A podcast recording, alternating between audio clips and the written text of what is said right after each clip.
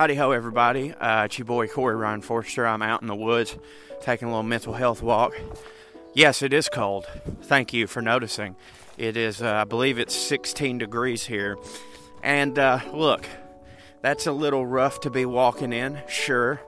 But you got to weigh the pros and the con. And the pros is that I'm walking in the woods all by myself, which is preferable, especially whilst on a mental health walk. And also because this balaclava thing I have on, or however the fuck you say it, uh, has been over my face, and I'm wearing a hood, and you can only see my eyes. And why am I saying that? I feel awkward whenever I'm walking through the woods and I come up on a group of women or just a lone woman and I look like that because I want to scream, Hey, don't worry, I'm fine, I'm not a murderer, but I look like one.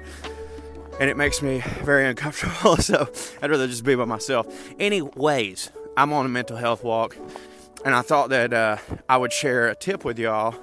I do this from time to time whenever they strike me. Um, and again, I, I always like to preface these by saying, I'm in no way a mental health professional, a medical person of any kind. If you're having very bad, if you're having serious problems, hop off this video and uh, you know get some help. As a last resort, call suicide hotline. You, you know the drill. Uh, I'm just somebody who tries to tell people what has worked for me. It's all anecdotal evidence, but like maybe it'll help. Anyways, uh, here's something that really helps me. It's very cliche, like a lot of things, but things are cliche for a reason. So whenever I'm letting something like something's bothering me, and I don't, you don't know at the time that it's stupid, but you definitely know later that it's. Well, here's how I determine. This is an exercise that I do. Whenever something's bugging me, and I suggest you do this too. Right now, do it for me. Try to remember everything that pissed you off last week right? Nothing's probably coming to you. I mean, the big things will come to you.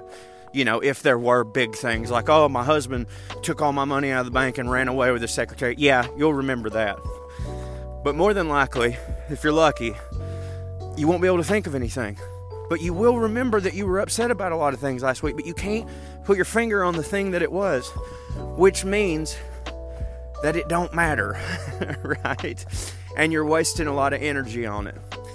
And so now I have to, whenever something bugs me, I just think, will I even give a shit about this in seven days? Or, you know, my therapist said you can even do seven seven days, seven hours, seven minutes. If the answer to any of those is no, I won't care, then stop giving a shit right now.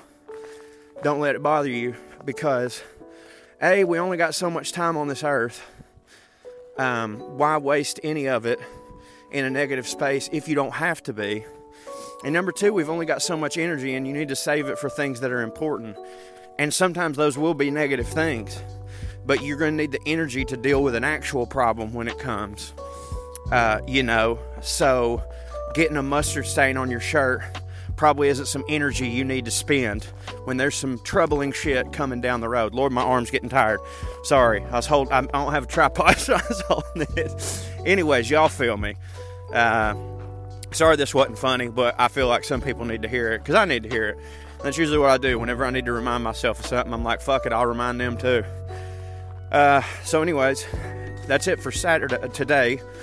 I just wanted to be a blessing, but uh, I'm working on the sermon right now, Pastor Petey's sermon.